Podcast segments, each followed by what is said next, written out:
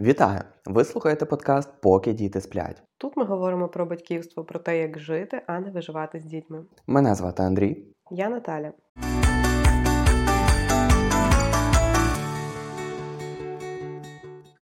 Якщо ви не впізнаєте наші голоси, це все ще ми. Просто ми трохи захрипли, але дуже хочемо записати для вас цей важливий і цікавий епізод. Не знав, як я сьогодні буду говорити, тому що зранку я коли прокинувся, то не зміг декілька слів сказати, тому що дуже сів голос.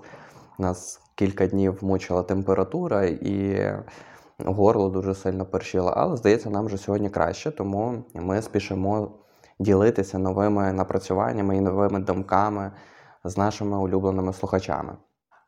Перед цим хочу нагадати, що ми не є експертним подкастом. Якщо ви долучились до нас вперше, то ми є сім'єю, звичайною сім'єю з двома дітками. У нас дуже мала різниця між ними, півтора рочку. І ми проходимо свій шлях. Ми, як і багато батьків, досліджуємо різну інформацію для того, щоб обрати найкраще для наших діток.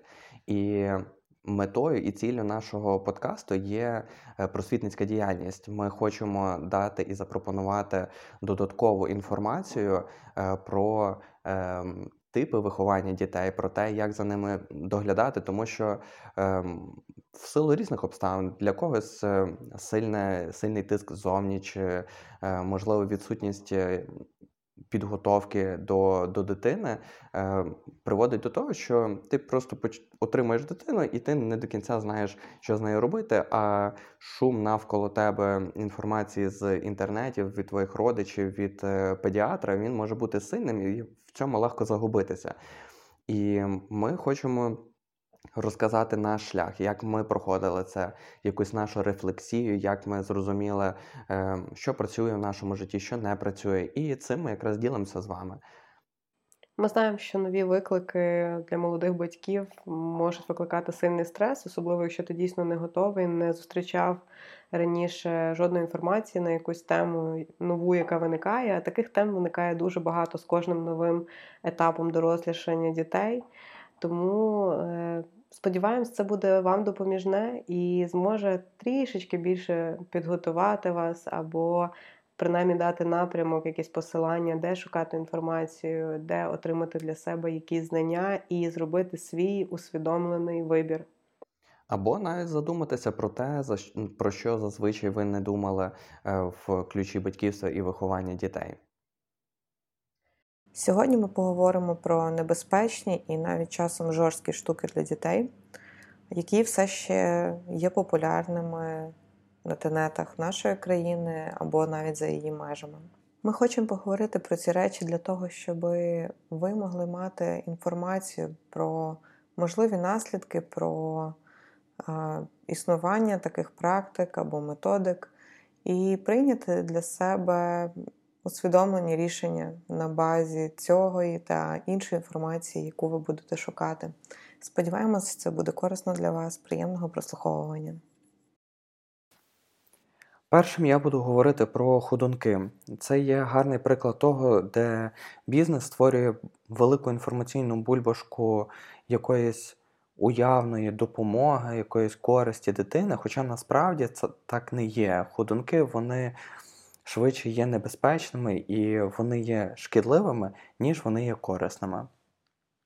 Ну, можна почати з того, що в деяких країнах, наприклад, в Канаді, вони повністю заборонені, тобто їхній продаж є поза законом. В США також є багато активістів і медичних організацій, які борються за те, щоб впровадити такі закони, щоб заборонити їхній продаж, так як щодня приблизно п'ять малюків травмуються чи зазнають каліцтва через ходунки. Велика Британія також на шляху до того, щоб заборонити цей девайс.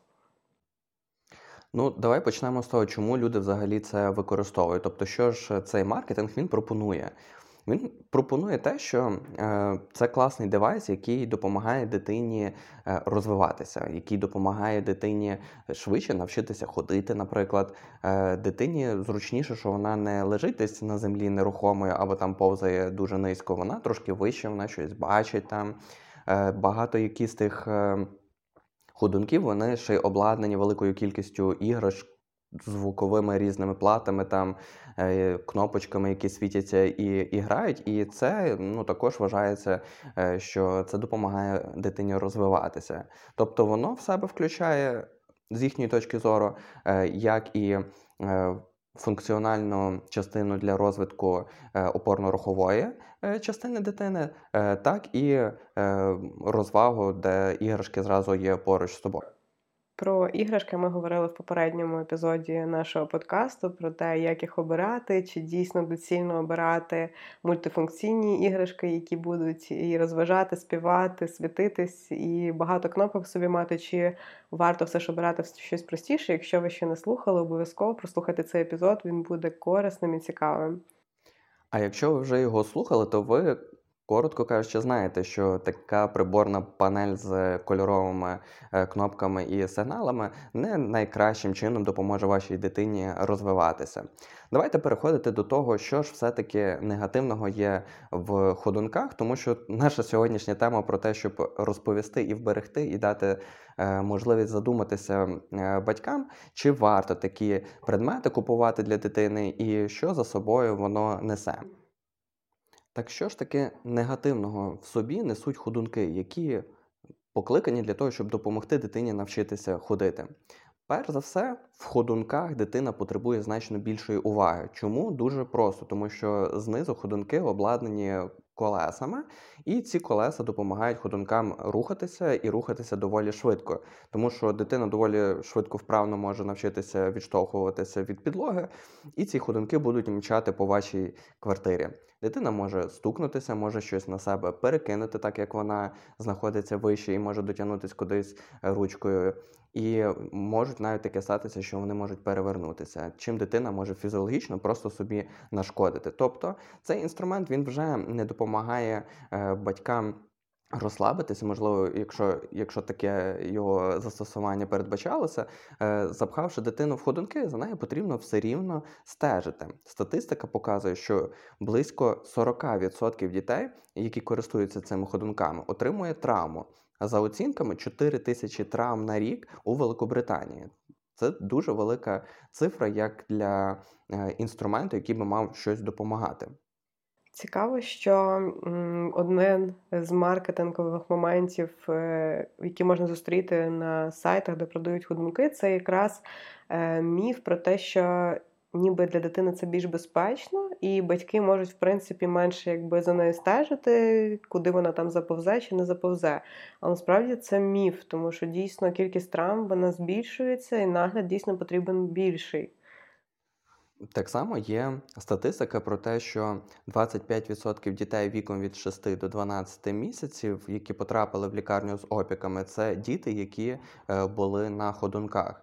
Тобто ризик того, що дитина кудись підійде і щось візьме зверху, поки ви не помітите, чи там чайник, чи щось інше, він зростає. Ходунки можуть викликати затримку в розвитку. Вони тримають діток вертикально, що є на даному етапі розвитку дітей неприроднім, і дитина не може навчитися необхідних навичок рівноваги для того, щоб у майбутньому освоїти ходьбу вже без будь-якої допомоги. Ми з Андрієм вболіваємо за максимально природне батьківство, за максимально природне батьківство в тому, щоб спостерігати за дитиною, відчувати, на якому етапі вона зараз і які навички вона може освоїти зараз, і лише легко направляти і підштовхувати її, але ні в якому випадку не стимулювати додатково освоєння будь-яких навичок, чи, чи то сидіння, чи то ходіння, чи інших будь-яких навиків, які однозначно усі здорові дітки здобудуть в потрібний для них період. Усі здорові дітки, вони вчаться ходити в проміжку від дев'яти до вісімнадцяти місяців. І І саме час на животику, коли дитина повзає, коли дитина рухає ручками, коли вона пробує дотягнутися до якихось предметів, з цього положення на животику, вони є основним будівельним матеріалом для того, щоб розвинути усі необхідні для них рухові навички. І відсутність або зменшення цього часу на животику в свободі, в дослідженні того, що, що буде на рівні її очей, вони можуть мати величезний негативний ефект. Так само про неправильне навантаження.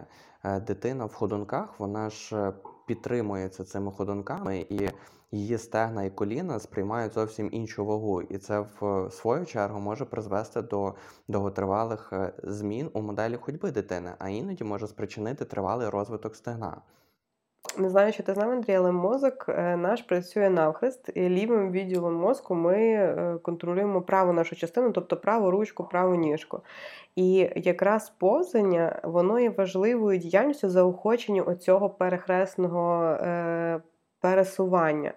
І е, це створює певний шаблон для роботи мозку малюка. І в ходунках е, немовлята, вони втрачають можливість е, ось такого перехресного пересування, контролюючи протилежну частину тіла. Так, тобто ще раз повторюючи, крок за кроком, як воно природньо є, це найкраще для дитини є розвиток. І деколи ці рішення, які нам пропонуються в магазині, вони можуть бути шкідливими.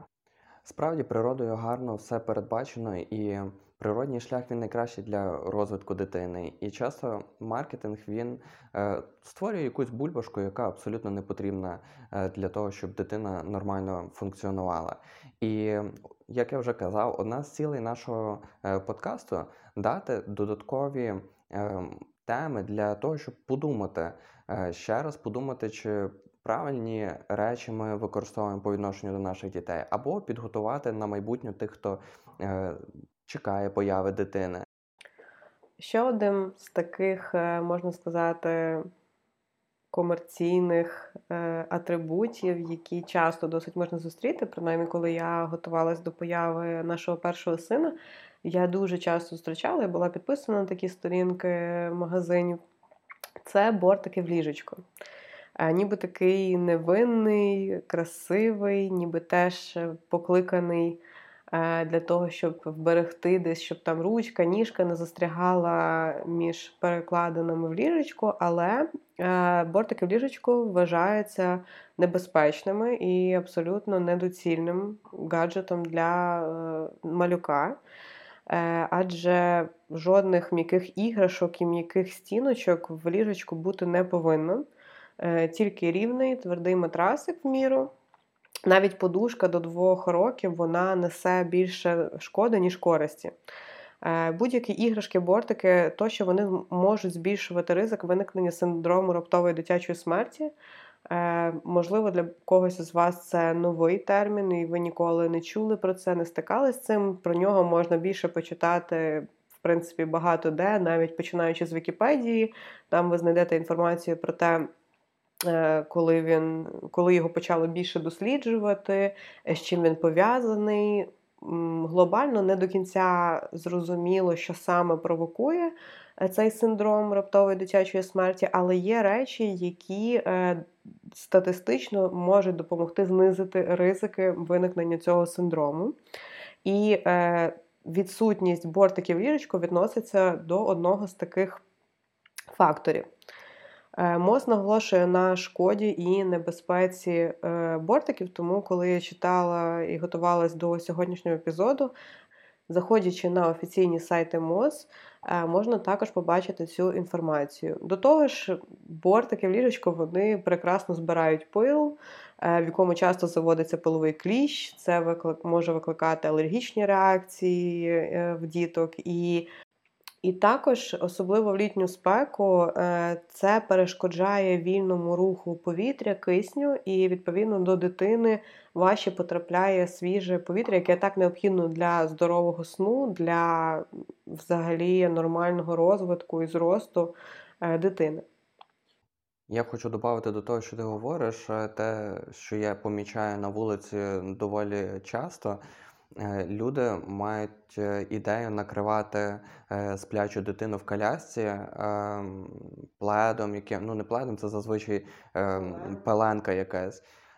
Це абсолютно не потрібно робити. Дитині нічого не зашкодить, лежачи в ліжку. А якраз ця пеленка, вона дуже сильно стримує притік свіжого повітря, і вона нагріває коляску до тих температур, до якої дитині просто це буде шкодити. Якщо спека, то не потрібно виходити на двір, достатньо перечекати вдома, або якщо сильно вперлося сонце, можна стати в тіньочок, щоб на дитину не, не світило прямі промені світла сонця.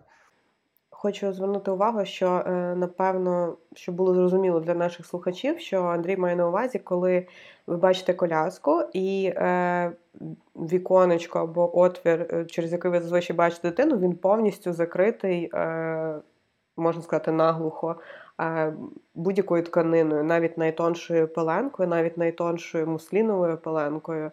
Це є небезпечно. Так, ну але це навіть не отвір, це по факту четвертина коляски, якщо не більше. Тобто це величезний простір, який би мав бути відкритим. Якщо провести дослідження, то температура при такому при такій закритій пеленкою колясці до десять-п'ятнадцять хвилин піднімається на декілька градусів. Тобто, якщо там на дворі двадцять дев'ять, то всередині за цією пеленочкою, яка нібито покликана вберегти від якогось зайвого жару, там температура може підніматись до тридцять три - тридцять п'ять градусів. Тобто на декілька градусів більше, плюс це заважає конденсації і руху свіжого повітря, і елементарно це може викликати задуху, втрату свідомості в немовлята.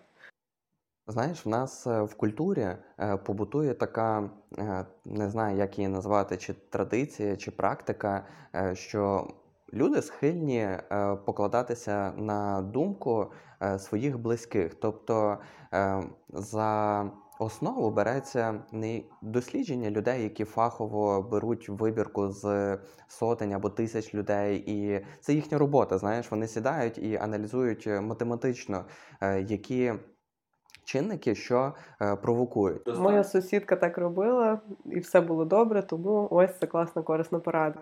Так, тобто достатньо почути, що хтось просто тобі скаже, я виростив двох дітей, не розказуй мені, як жити, я знаю краще. Ось, вони там, не знаю, кінцівки не відвалилися, вона не померла, ця дитина, значить все окей.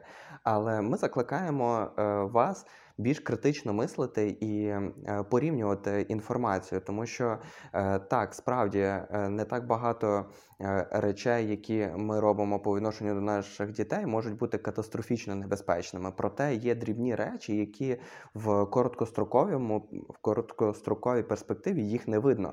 Але через п'ять - десять років це може впливати і тягнути за собою різні проблеми.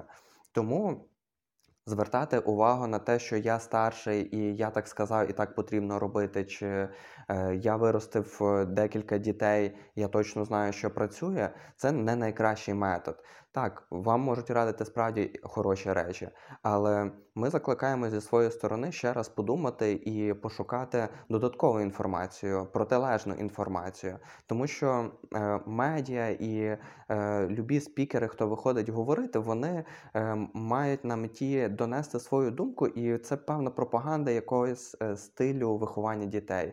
Е, і можна попасти просто під вплив одної думки і навіть не задумуватися про те, що існують інші е, методи, як взаємодіяти з дитиною. Тому що, слухаючи нас, ви також можете е, скласти враження, що лише те, що ми говоримо, що ми говоримо е, єдино правильні речі. Але ні, ми вам говоримо про наш особистий досвід і про те, як воно працює в нас, і ссилаємося на е, наукові е, факти, на наукові дослідження, які на практиці показують, е, які ж результати можуть трапляти. Одним словом, будь-що, що ви чуєте чи читаєте, варто піддавати сумніву і перевіряти два, три, п'ять разів для того, щоб прийняти своє усвідомлене рішення, яке може мати вплив дійсно в подальшому майбутньому на життя і здоров'я вашої дитини. Так, тому що відповідальні за дітей лише ми, як батьки, а не якась інша людина, яка вам порадила, не якийсь педіатр, який вам сказав, що так робити можна або так робити не можна. Що наступне, Наталь, ти підготувала нам сьогодні на роздуми? Наступний девайс – це ніблер. Е, можливо, хтось з вас чув, хтось з вас не чув, але однозначно, я думаю, більшість з вас бачили візуально, як, що це таке є. Е, це інші назви його фідер або фрут, фрутейкер, як його ще іноді називають. Це такий пристрій, який складається з рукоятки такої ергономічної форми, яку дитинка може тримати. Є там кільце таке фіксуюче і сіточка, в яку, ну, може бути пластикова або, звичайно, така тканиняна, в яку можна покласти шматочок фрукту або овочі е, всередину, і е, позиціонується як він, як той, через який дитина може в безпе- безпечній формі познайомитися з новими смаками фруктів, коли вже е, вводять прикорм, і позиціонується як щось необхідне для дитини, в якої ще немає зубів. Ну і так, дійсно, можна подумати, дитина ще не вміє їсти е, їжу, і це може бути небезпечно, тому що вона може подавитися. А тут вона просто розімняла і сік собі п'є, ніби звучить добре. В одному з епізодів нашого подкасту ми говорили про харчування, і в цьому епізоді ми досить сильно зупинялися на питанні прикорму, коли вже дитина, окрім грудного молока, починає е, пробувати нову якусь їжу, дорослу. І е, одна з найголовніших, найоновленіших, точніше, рекомендацій ВОЗ, як ми ділились, ми бачили заклик починати з Start with Solid Starts. Е, що це означає? Це означає тверді шматочки, але в безпечній подачі. І ми говорили про те, що е, дитина, в якої немає зубів, вона також вміє жувати. Вона жує прекрасно ясними, тверду їжу, але яку вона може розтиснути умовно об піднебіння. Ну, як, наприклад, багато бабусів, які вже через вік не мають своїх зубів, але все ще добре справляються з шматками хлібу чи м'яса, розминаючи їх так своїми яснами. В моєї бабусі вже наприкінці життя в неї було три зуби всього-навсього. Вона дуже любила курячі ніжки і добре справлялась з тим, щоб обгризти їх. Ніблер – це гаджет, насправді, який не вчить дитину жувати. І чим довше його використовувати, тим довше дитина не буде розуміти, як справлятися з справжніми шматочками їжі і що з ними робити, коли вони потрапляють у рот. І ми знаємо статистично, що чим довше ми відтягуємо ці тверді шматочки, тобто якщо ми, наприклад, до року взагалі дитині не даємо знайомство з, тверди, з твердою їжею, далі це може викликати проблеми в тому розумінні, що дитина пропустила вікно, в яке вона повинна була освоїти оцей навик жувати тверду їжу. Також ніблер може викликати асоціацію у дитини, що для того, щоб отримати їжу, вона повинна сильно працювати яснами і постійно їх стискати. Цю поведінку вона може транслювати також під час грудного вигодовування і викликати цим самим дискомфорт у мами. Ніблер не знайомить малюка з різними консистенціями, і він видає кожного разу одну і ту саму рідину, яка взагалі не сприяє зацікавленості до їжі, до консистенцій, до там, запаху і кольорів. Відповідно, відтягує процес нормального знайомства і розвитку харчового інтересу в майбутньому. З ніблерами, які можна придбати в магазині, ми розібралися. Але є ще одна взаємодія з дитиною, яку купляти не потрібно. Але вона в нашій культурі досить сильно закріплена, принаймні її можна зустріти. Я не володію статистичними даними, щоб говорити, що вона дуже популярна. Проте, струшування. За визначенням Центру з контролю та профілактики захворювання США, синдром струшеної дитини Shaking Baby Syndrome – це важка форма фізичного насилля над дитиною. По факту, це є дуже велике бажання, дуже велике бажання заспокоїти дитину сильним-сильним заколихуванням або струшуванням буквальним. І це є небезпечно, і це є недобре для дитини. Ми знаємо, що мозок дитини в перший період, і в принципі досить довго, цей фактор зберігається, він не є повністю закріплений до стінок е- кістки мозку, і він всередині, можна сказати, в певній мірі бовтається. Це спричинено тим, що дитинка, вона народжується з досить великою головою порівняно з розміром її тіла. І для того, щоб зімкнулися усі ці кісткові зрощення, потрібен якийсь час. І через це така поведінка з дитиною якраз і може викликати різного роду порушення, різного роду струси та інші фізіологічні в майбутньому вади. Чому, дійсно, так як ти сказав, батьки використовують такі речі, такі методики, це через плач дитини. Дуже часто в батьків немає усвідомлення про те, що в дитини є різні періоди. І є такий період життя дитини, впродовж якого вона може плакати дійсно багато годин на день, без будь-якої на те причини. Такий плач може починатися у двотижневому віці і тривати до трьох-чотирьох місяців, тобто якраз оцей перший такий етап, коли молоді батьки, вони тільки приносять малючка додому, вони не до кінця знають, як з ним взаємодіяти, навіть якщо вони багато читали якоїсь інформації, все одно з практичної точки зору це... Це хвилююче, це страшно, і коли твоя дитина дуже сильно плаче, це може викликати стрес у обох з батьків. І ще одним з факторів, який не допомагає, це післяпологові депресії, які можуть бути в мами. Вони просто не дають тобі, можна сказати, мислити критично в моменті і розуміти, що ти робиш. Фіолетовий плач, є такий термін, це скорочення від англійських слів, запропоноване Національним центром синдрому струшеної дитини в США, і він означає плач, який досягає піку в два місяці, і далі він іде на спад, він зменшується. Він unpredictable, тобто непередбачуваний, починається та припиняється без будь-якої на те причини. І розуміти це для батьків дуже важливо, що дитина не плаче, тому що ви там погані батьки, ви щось не так зробили, але дійсно, якщо дитинка сита, вона, в неї змінений підгузок, їй не холодно, не гаряче, ви там є поруч, в неї немає якихось відчуттів, що ви там десь її залишили, і вона плаче, це нормально, це звичайний фізіологічний період, який не потребує якихось таких дій, як струшування. Цей плач, він може бути дуже стійким, тобто тривати довгий час, на, не зважаючи на всі заспокоювання, які ви пробуєте дати дитині. У дитини може мінятися вираз обличчя, вона може мати таку гримасу болю на своєму лиці. Він дійсно може тривати декілька годин. Частіше це відбувається ввечері. І дослідження, здійснене Міжнародним центром розвитку лідерства спільно з експертами-лікарями, виявило, що в Україні п'ять відсотків батьків струшують дитину з метою якраз заспокоєння і не зна... через незнання оцього фізіологічного періоду фіолетового плачу.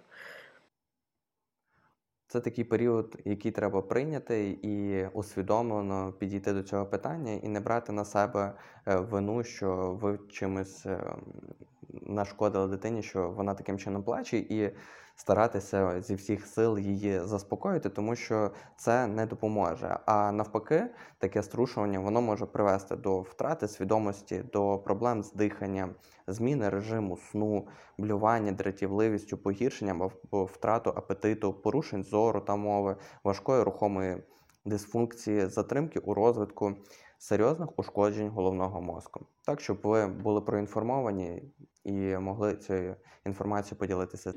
Заколисування дитини в колясці так, що дитина майже вистрибує звідти, теж сюди відноситься. Я думаю, що багато хто з нас бачили схожі картини на вулиці, принаймні їх вже стає менше, але я натрапляла на такі ситуації, коли дійсно дитинка дуже сильно плакала в колисці, і її так гойдали, що вона буквально підстрибувала з свого матрасику і, падаючи, можна сказати, ну, стукалася або вдарялася об дно. Пустушка або соска. Це дуже популярне.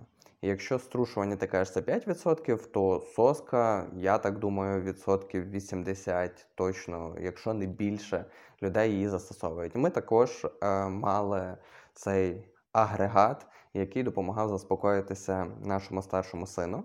А на дочку ми вирішили, що ми вже її будемо виховувати без соски.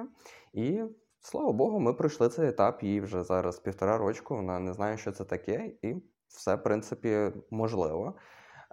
ми були сильно спокушені тим, що соска допомагає дитині заспокоїтися, тому що є етапи, коли малюк, він хоче бути поруч, він, як Наталя розповідала, часто плаче, і ми, як свіжоспечені батьки, ми не дуже розуміли, що відбувається, і є бажання природне захистити дитину від стресу, допомогти їй заспокоїтися. І ми купили соску, і ми її трошки тримали. Ми, пам'ятаю, що не мали зразу рішення купити і запхати йому в рот. Ми вичікували, тому що ми мали підозри, що соска – це не є дуже добре, і певну інформацію ми володіли, що вже коли дитина старша, її складно відівчити від соски, воно має певний вплив. Але в один момент ми все рівно йому дали, і він задрімав. Я пам'ятаю момент, коли ми дали, нам потрібно було кудись їхати в автокріслі, і ми дуже переживали, як дитина перенесе дорогу. Дійсно, це може бути викликом для багатьох батьків саме в моменті, коли потрібно задля безпеки дитини посадити її в машині в автокрісло. І враховуючи фактор, що оці перші автокрісла, вони відвернуті, можна сказати, вони направлені проти руху автомобіля, відповідно, дитина личком повернута взад, і ти, ти ще більше якось чомусь через це переживаєш, як же ж вона заспокоїться. І ми, я пам'ятаю, тоді Авелю було десь чотири тижні, вже місяць, і ми дали соску, яку ми під впливом маркетингу купили ще до появи малюка, не розуміючи, що це не є абсолютно чимось обов'язковим, сто відсотків потрібним девайсом для дитини. Так, я думаю, що соска – це один з таких невід'ємних атрибутів малюка. Це памперс і, і соска. Це, напевно, те, що на всіх ілюстраціях, фільмах, мультиках всюди зустрінеш, що малюк є соскою.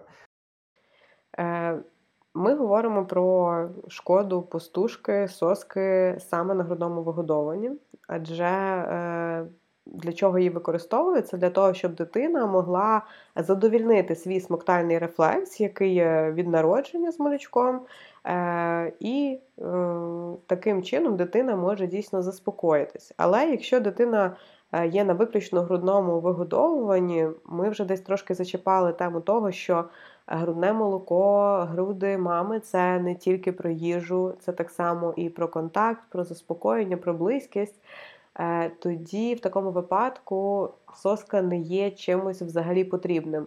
Інша тема, якщо дитина перебуває на штучному вигодовуванні, і якщо груди мама може давати і повинна давати на вимогу дитини, згідно рекомендації ВОЗ до року, це дуже важливо саме давати на вимогу, то з штучним вигодовуванням там є чіткі рамки, чіткі проміжки, через який час можна знову давати суміш, тому що вона досить важка на шлунок, відповідно, її не можна дати там через годину відразу або через якийсь там менший проміжок, а дитини смоктальний рефлекс потрібно задовольняти іноді частіше, ніж там проміжок в три години. Тому, в принципі, цей девайс, мені здається, виник якраз на базі штучного вигодовування, але наше суспільство, воно адаптувало його і до, для годуючих е, грудьми мам. Чим воно шкодить е, саме в аспекті вигодовування? Е, форма пустушки, соски, вона побудована так, що має лише образ соска і немає ареоли. А для ефективного смоктання молока дитина повинна захоплювати усю ореолу. І небезпека полягає в тому, що після пустушки дитина може недостатньо глибоко захоплювати груди, відповідно, вона смокче їх по-іншому. І при неправильному такому прикладанні кількість молока, яку отримує дитина, також зменшується. Також це викликає больові відчуття у мами, і це несе ризики якраз для продовження, для тривалого грудного вигодовування, яке є найкращим і найціннішим для малюка на протязі перших років життя. Тому соска несе ризик в цій сфері. В нашому випадку можна сказати, що соска вплинула не сильно, але ми розуміємо, що е, дітки дуже різні, і десь вплив може бути більший, десь вплив може бути менший, і ризикувати грудним вигодовуванням і його нормалізацією заради того, щоб дати пустушки, зараз ми для себе розуміємо, що ми би такий, такий трюк точно не повторювали. Якщо в нас ще в майбутньому будуть діти, ми не повторювали цього з нашою донькою.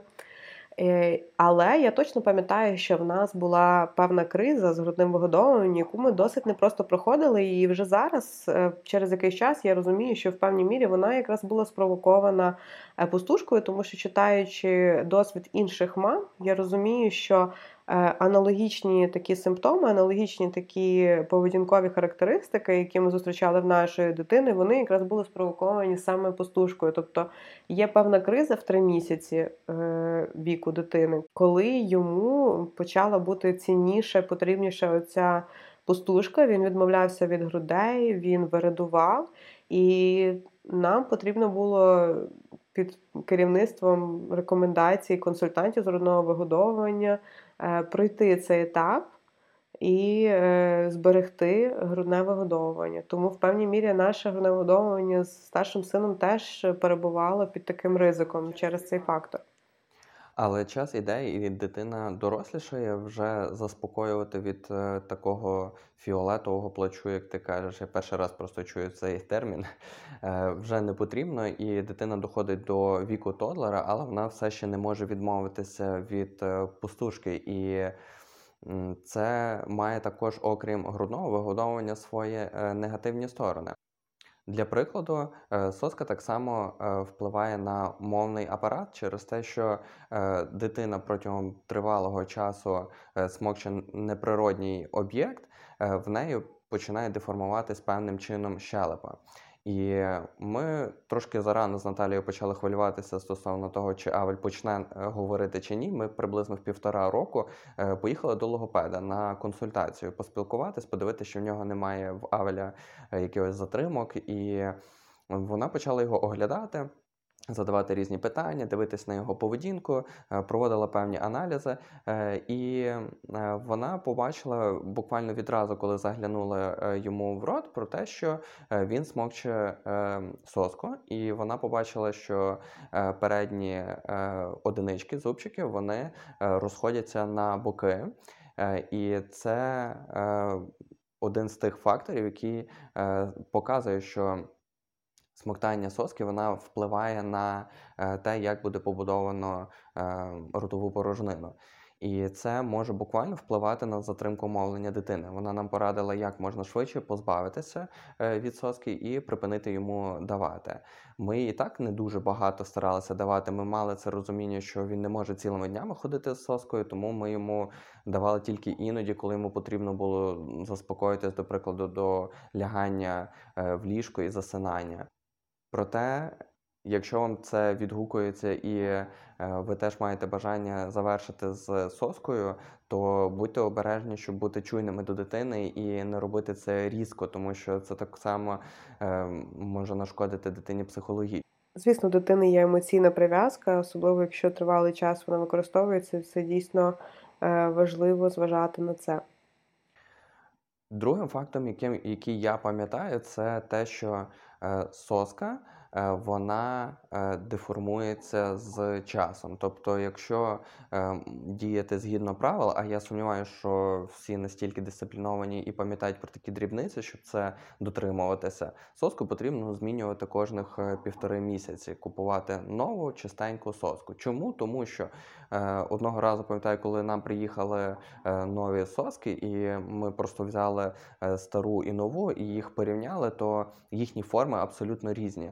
Бо цей силікон, ця гума, яку смокче дитина, вона розтягується і деформується, утворюються мікротріщини в силіконі, і саме там накопичуються залишки слини, залишки інших речовин, пил і так далі. І це є прекрасне вологе місце для розмноження бактерій. Ще одним небезпечним таким небезпечною дією, яку все ще можна зустріти на тенерах сучасного батьківства, це годування коров'ячим молоком. Ми не можемо не підняти цю тему, хоч ніби воно вже все рідше і рідше зустрічається, але все одно декілька разів на рік ми можемо зустріти новину десь по телевізору чи просто з медіа про те, що десь в якомусь регіоні загинуло немовля через те, що батьки давали коров'яче молоко. Отже, чи можна давати коров'яче молоко і з якого віку? Інколи все ще виникає ці інформації, і не створюючи інтриги, відразу відповімо, що ВОЗ не радить вводити коров'яче молоко в раціон дитини раніше дванадцяти місяців як окремий напій. Лише як додаток до каші з початку введення прикорму. І на це є цілий ряд причин. Коров'яче молоко, воно містить величезну кількість білка, казеїну, який є доволі складним у перетравленні для дитячого організму.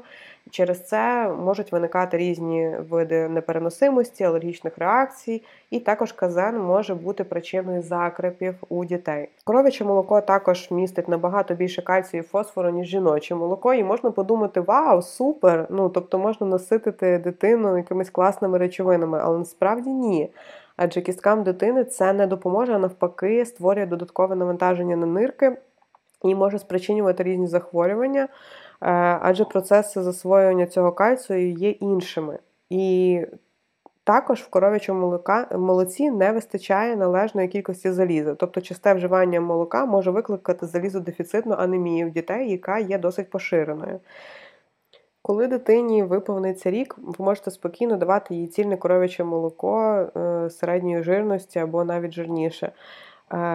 За умови, звісно, збалансованого харчування іншими твердими продуктами, такими як каші, овочі, фрукти, м'ясо і все, що повинно бути на здоровій сформованій тарілці для малюка. А коров'яче молоко в ранньому віці найкраще підходить для теляток. Для дитини ж найкраще це є грудне молоко мами, в якому є все необхідне.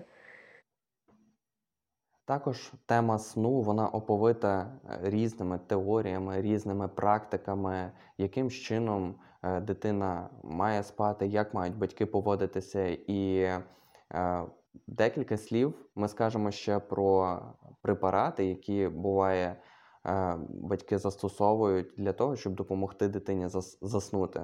Одним з таких є Калпол. Це засіб знеболюючий на основі парацетамолу, і, і нерідко можна зустріти, принаймні я зустрічала також такі поради від батьків до батьків, я так скажу, це поради батьків. Що ці розслабляючі, знеболюючі засоби батьки практикують і використовують для того, щоб розслабити дитину перед сном, для того, щоб вона краще спала усю нічку, не прокидалася.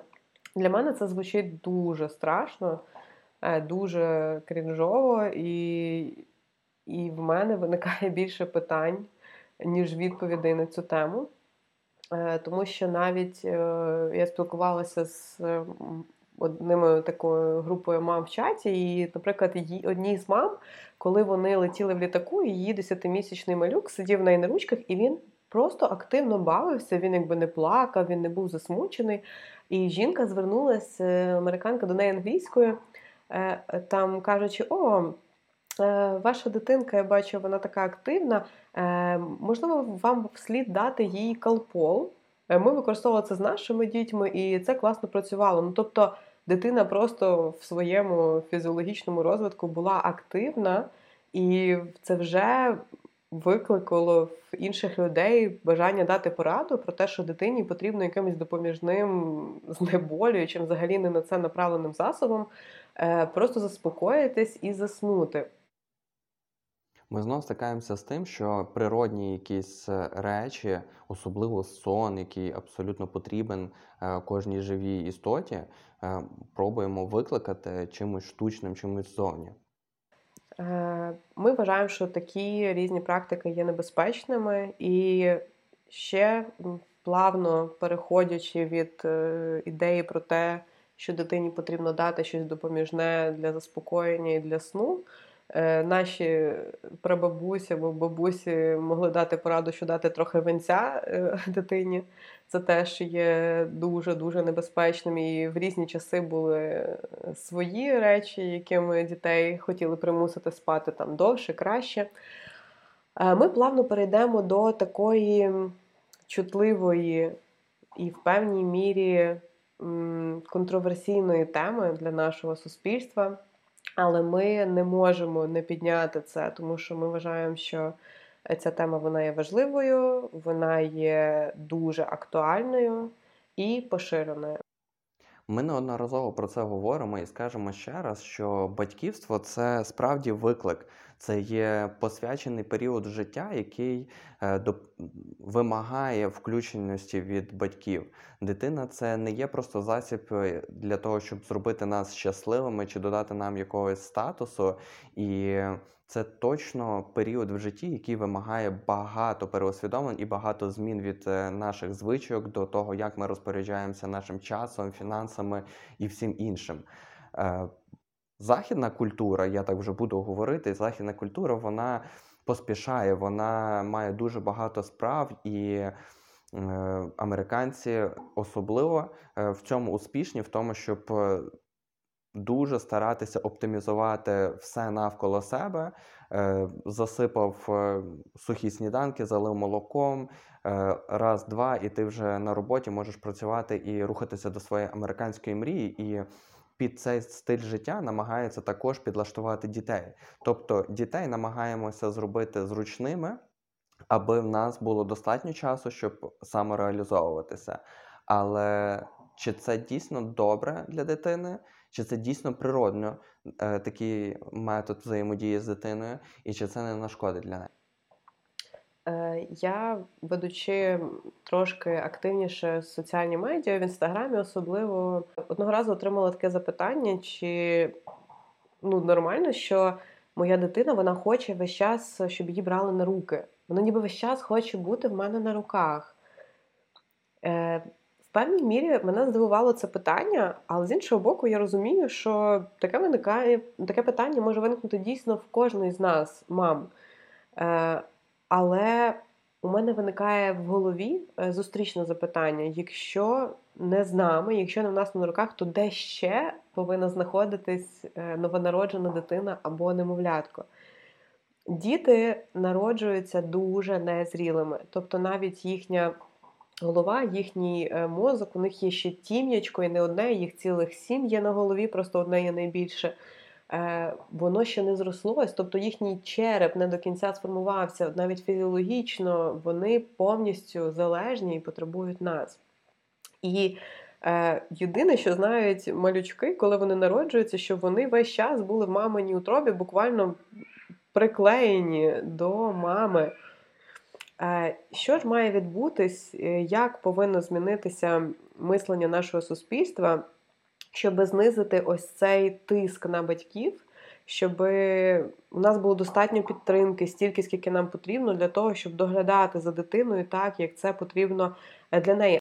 Ми в жодному випадку не засуджуємо батьків, які вдавались до якихось подібних методик, які практикують чи цікавляться. Ми, ми самі дійсно цікавилися цими методиками для того, щоб допомогти собі якось функціонувати в тому розкладі суспільства, в якому ми живемо. Давай ж розповімо, що ж таке є метод самозасинання для тих, хто вперше чує цей термін. Це є метод, який розробив Річард Фербер. Він полягає в тому, що дитину потрібно навчити е, засинати, буквально починаючи з восьми або дванадцяти тижнів її життя, е, допомогти їй освоїти навик, як це робити самостійно. Глобально існує декілька варіацій на тему самостійного засинання, тобто є дуже багато консультантів сну, які е, знову ж таки націлені на те, щоб продати свої послуги, націлені на те, щоб викликати у мам почуття провини, що ми недостатньо хороші мами, тому що дитина повинна спати всю ніч, що є абсолютно не науковим, абсолютно не доказовим.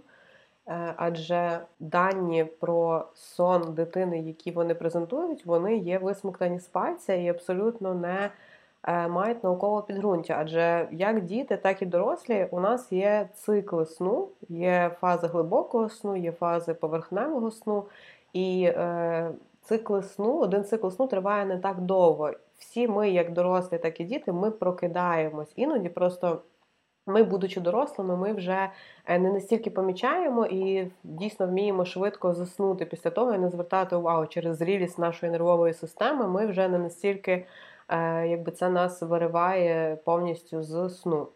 Діток це працює трошки по-іншому, але дітки так само прокидаються декілька разів за ніч, що є абсолютно фізіологічним і нормальним.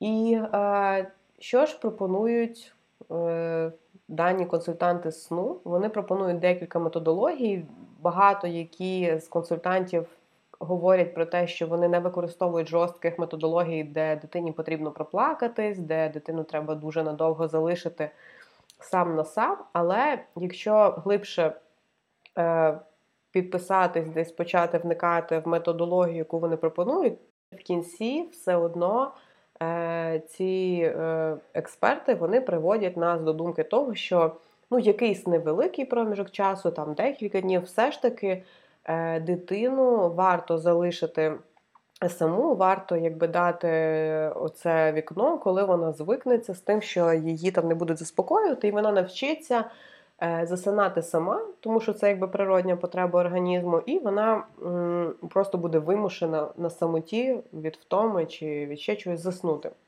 Варто зауважити, що сам засновник Річард Фербер ще в дві тисячі шістнадцятому році він досить чітко заявив про те, що насправді його методологія самозасинання, яку він започаткував, яку він придумав, вона не вчить дитину засинати самостійно, вона лише вчить дитину не кликати на допомогу.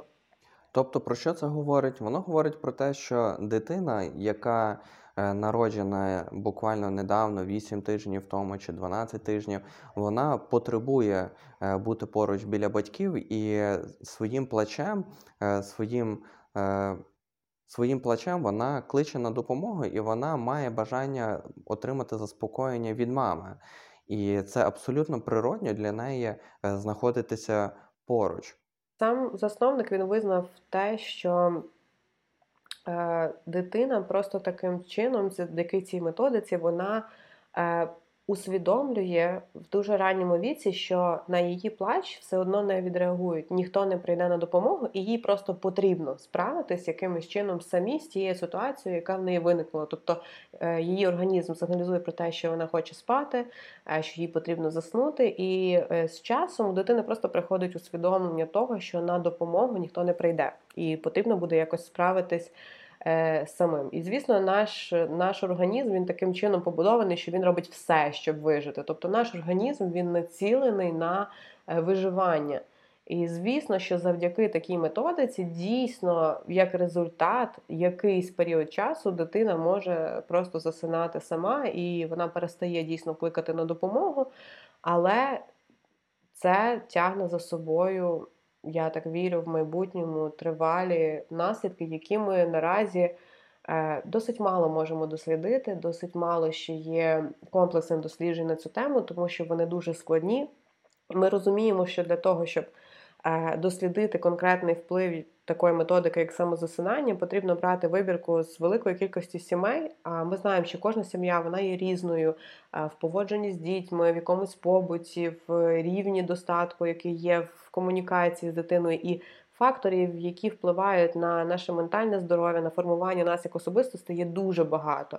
І дуже складно зробити вибірку досліджень, які будуть говорити, що саме ось цей ізольований фактор несе ось такий і такий наслідок. Через це консультанти, які продають свої послуги з там, навиків самозасинання, вони дуже добре маніпулюють і користуються цим. Адже немає якихось доведених, комплексних, таких чітко прописаних негативних е- наслідків для дитини. Але в одному з іспанському дослідженні, про яке я читала, були дані про те, що взявши на аналіз якраз слину малючків до року, яких частину з них якраз тренували за методом самостійного засинання, звісно, за вибором самих батьків, і частину малючків, яких не тренували подібними методиками, гормон кортизол, який відповідає за стрес, який був виявлений в слині, він був присутній навіть тоді, коли вже дитина ніби як навчилася цьому методу самозасинання, і коли вона вже, можна сказати, не плакала, але стрес все одно був і все одно залишався. І ціль цього дослідження була якраз показати те, що жоден метод не підходить усім дітям однаково, тому що діти насправді дуже різні, у них різний поріг стресу, різні умови, в яких вони зростають, різна взаємодія, кількість часу, комунікації з батьками. Важливо розуміти, що навчити маленьких дітей не плакати, коли їм потрібна допомога, це реально, це можливо, але це не те саме, що самозаспокоєння. Тобто дитині дають владу справлятися з емоціями, з якими вона ще не може справитись. Теорія того, що дитина отримує важливий життєвий урок, коли батьки відмовляють йому в емоційній підтримці, в цю теорію рухає страх про те, що дитина ніколи не навчиться спати сама, що вона не навчиться нормально спати. Але немає жодних доказів, що діти, котрі перестали сигналізувати про прокидання, вони навчились самозаспокоєнню. Тобто це не одне і те саме. І це лише така, знаєте, зручна інтерпретація, яка також отримала величезну хвилю критики від більше, ніж сімсот датських психологів після виходу книги по сну дитини, про якраз дані методології. І регуляція емоцій в той же час – це такий самий навик, як ходити або сидіти. І ми вже попередньо говорили про те, що у дитини є природні етапи розвитку, є природні етапи, коли дитина готова вчитися ходити. Тобто їй не потрібні додаткові стимулюючі фактори, такі як ходунки, які тільки навпаки заважають освоїти цей природний навик, заважають освоїти цей природний процес. Так само з емоціями. Це досягається з певним часом, з розвитком відповідних частин мозку, неокортексу, наприклад, який грає важливу роль в процесах сна, так само в процесах пам'яті, навчання, соціальне і емоційне сприйняття. Мозок дитини недостатньо розвинений для того, щоб розуміти, що коли батьки йдуть з кімнати, залишаючи його самого в сльозах, що вони взагалі повернуться. Тобто дитині важко усвідомити оці процеси на відрізку якогось часу. Знаєш, можливо, дійсно поки що немає прямих таких досліджень і доказів негативного ефекту в довготривалому майбутньому, але я розумію, що це поки що, тобто наше людство, а воно рухається дійсно для того, щоб глибше і глибше досліджувати причинно-наслідкові зв'язки, які тягнуться з дитинства. Зараз ми вже починаємо глибше вникати в раннє дитинство до трьох років, який ефект воно має на все наше подальше життя. Але однозначно є е, прямі дослідження і стосовно розвитку мозку дитини, наприклад, те, що швидкість, послідовність і ефективність зворотньої реакції батьків на протязі перших двох років життя дитини определяють якість прив'язаності дитини, а в майбутньому вже і дорослого. Тобто, чи дійсно в них буде оця надійна, безпечна людина, довірений дорослий, який сформує оцю базову довіру до світу, базове сприйняття світу як безпечного середовища і оце відчуття життя без остраху в майбутньому. І, звісно, реакція батьків так само вносить вклад в розвиток здатності регулювати свої емоції на всьому нашому подальшому життю. Кажуть, якщо ви брешете і повторюєте це досить часто, то вам повірять. Це стане культурною істиною, навіть якщо вона не має фактичного походження.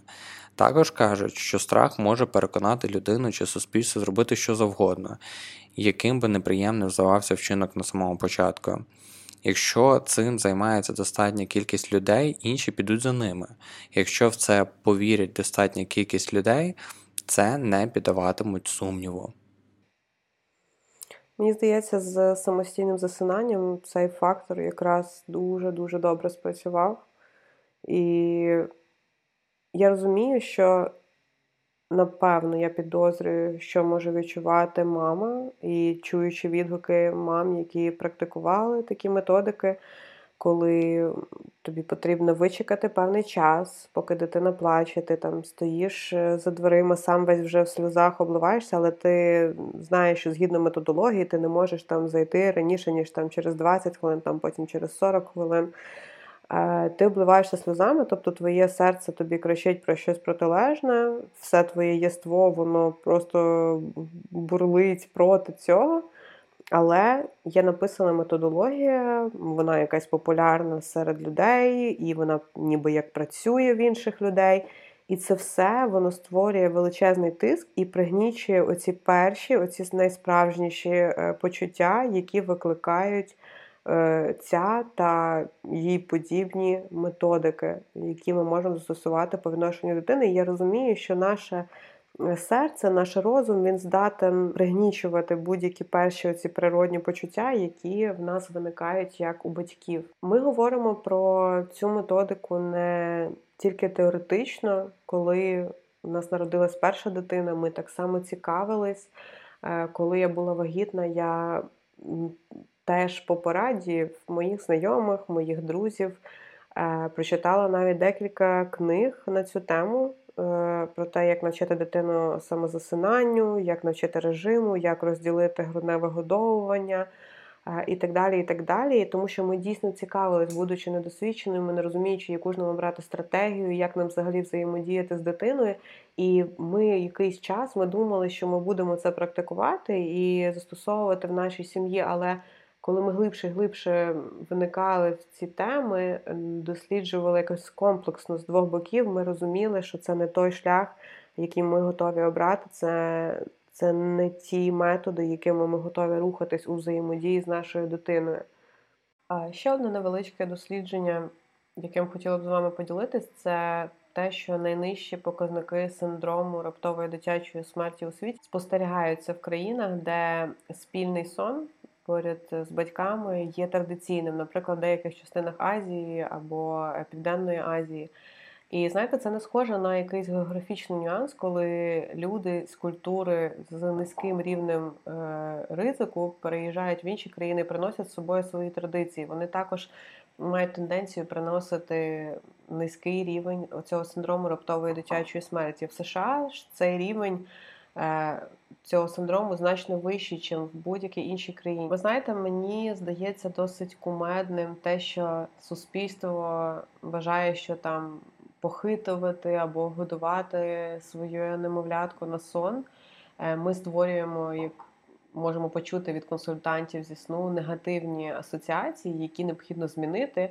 Але в той самий час пропонується використовуватися ліжечко, качелька, для засинання соска, яка заміняє ніби як груди. І це вважається повністю прийнятним. І коли ми глибше зрозуміємо, що індустрія сну дитини, вона своїми коренями входить в обесцінення ролі мами або ролі батьків, тоді все більше стає на свої місця, принаймні для мене. Дорогі мами, дорогі тати, кожен з вас має право дійсно на свій власний усвідомлений вибір, але на підґрунті, на базі інформації, яку варто вивчати, яку варто отримувати з різних джерел. І в ідеалі цей вибір, він буде заснований на відчутті, що найкраще саме для вашої дитини. І ми говорили про те, що навчання самозасинанню часто кероване страхом батьків, що дитина ніколи не буде спати сама. Скажіть, поділіться, можливо, в коментарях або в особистих повідомленнях, ми будемо раді поспілкуватися, які у вас, як у батьків, виникали страхи стосовно сну дитини, можливо, якісь міфи, які ви чули, для себе зруйнували, або ваш досвід сну малюка. Для нас це буде дуже цінно і цікаво глибше пороздумовувати разом з вами на цю тему. Страшно усвідомлювати, що в світі є так багато небезпек, які оточують наших дітей. Але для цього є ми, старші, які свідомі того, що відбувається навколо, і ми можемо допомогти нашим діткам і вберегти їх. Це і наша задача як батьків. Сьогодні ми говорили про таку складну, якусь таку трохи покриту негативом, можливо, тему. Ми вважаємо, що ділитись такими темами, як ця, є дуже важливо. І це може вберегти багатьох маляток від негативних, страшних наслідків даних практик. Як завжди, ми вболіваємо за здорове наступне покоління України. Дякую, що долучилися до нас. Підписуйтеся на наші соціальні мережі, стежте за новими епізодами подкасту. Ви слухали подкаст «Поки діти сплять».